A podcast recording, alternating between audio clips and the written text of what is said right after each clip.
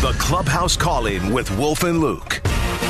ninety-eight point seven F M, Arizona's sports station. All right, this is great, Wolf, because we do the Clubhouse Call-In every week.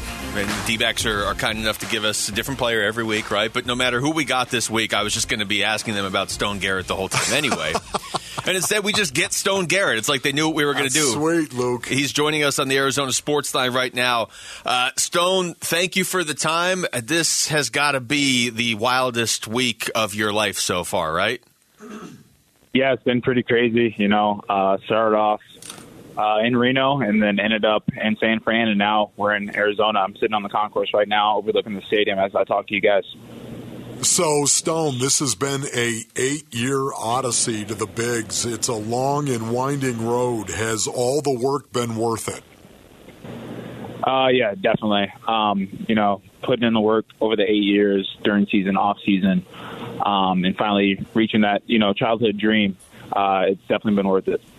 We're talking to Stone Garrett. Uh, Stone, you, you made an impact. People noticed you before you even played that first game on Wednesday because that video went around of you calling your parents and saying that you lost your insurance card, and, and all of a sudden, you know, you get them both on. Where where did you get the uh, the idea for that? My mom's always making sure I have my insurance card and making sure it's updated. So whenever I go home for the off season, that's literally one of the first things she does is, here's your insurance card, go put it in your car. So, Stone, I have to I have to ask you, because you looked a, you look a little yoked up at six foot two, one hundred ninety-five pounds. I'm not going to lie. Did you play football when you were in high school? I did. I did. The weight is a little outdated. That was from when I first got drafted. I'm sitting at two twenty now, two twenty-five. Um, but I did play football, outside linebacker in high school, freshman and sophomore year. And then after that, I stopped. Uh, I had a couple friends that played football and baseball, and a couple of them were tearing their A C L. So I said, I'm going to take baseball more serious now. And if I get hurt during football, then I can't play baseball. Did baseball, did football help your baseball career at all? Most definitely. Um, my dad's listening right now. He just dropped me off. Uh, he he kind of forced me to play at a younger age. Uh, I was really good at it, actually, running back. Um, but it definitely helped me become a better athlete, you know, moving lateral, uh, quick, you know, in and out of jukes and whatnot. Uh, and I would say overall, just the mental toughness, the coaches I had at a young age were tough on us uh, for the better. And it, it, you know, it definitely stuck with me uh, going through the minor leagues. You know, those dog days of they don't do it anymore, but playing twenty games in a row. Uh, so I would say playing football at a young age, definitely the mental toughness it instilled at me. Uh, still to this day, I'm very appreciative for it. Talking to Stone Garrett, who not only has made the big leagues this week, but he's four for eight. So not, not like just joining the team and then having three doubles in your first two games. Uh, Stone, your story to get here, we've kind of touched on it, but it's it's even crazier. I mean, you were you were pretty good at real estate not that long ago, and then all of a sudden, you actually are, are one of the people I know that, that revived their career through LinkedIn. Not typically your Major League Baseball career, but can you tell us that that part of the story too? Yeah, um, just in the offseason of fall twenty twenty, I was selling homes, uh, no job. My contract expired with the Marlins, which is rare. Uh, a lot of people don't, you know, get their contract expired. It's either a release or you get to the bigs. But my contract expired, I think, all seven years with them, played all seven years in the minors with them, expired, signed to an indie ball team going into twenty twenty-one. Um, got a message on LinkedIn in February from my old video coordinator, Dan Buderica. Uh, he reached out and said, hey, glad to see you doing well. Said, glad to see you're doing well too, Dan. And then about a couple weeks later, I just looked at the messages again last night. I'm going to post it. But uh, said, hey, Dan, do you know of any, you know, opportunities in outfield? I feel like I still can compete. You know, I'm, I'm willing to go to spring training without, you know, a guaranteed spot on the roster. I'll give it a go. And a couple days later, not even a week, I get a message from Corey Hahn from the D-backs, and then he asked my agent's number, and then two days later after that, I'm signing the D-backs. In two weeks, I'm headed out to spring training, and that was last year, and it ended up being a good year, and they re-signed me this year. So, Stone, I can tell you right now, man, when I got drafted into the N F L, I got drafted in the fourth round, and my rookie year, I came in, and I had all of this built up in my head, what it was going to be like. Uh, it's, I ask you, the the...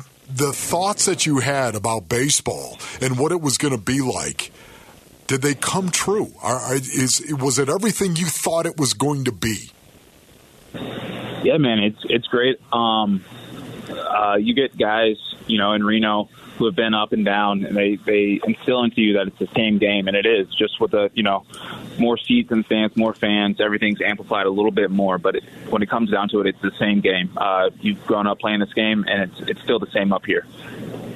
We're talking to Stone Garrett. Stone, what has this been like for your parents? I mean, we referenced the call that you made to them. You, you called out your dad after that first game, pointed up in the crowd, and he was wearing a jacket because he had to buy a jacket. He didn't expect to be sitting there and being in cold. You, you said he just dropped you off. I mean, this has to be a crazy ride for them, too.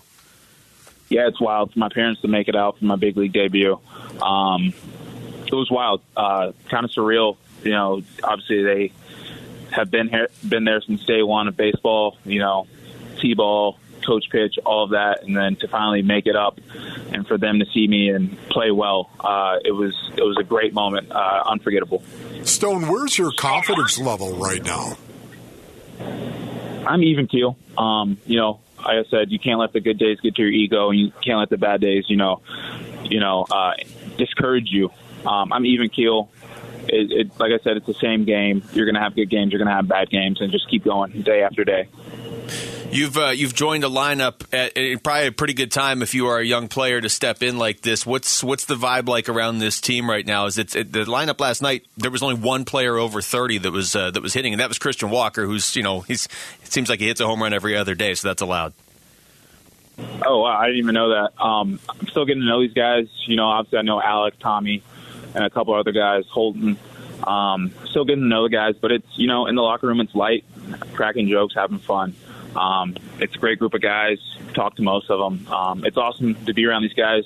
Uh, there's not one guy that I wouldn't want to be around in here.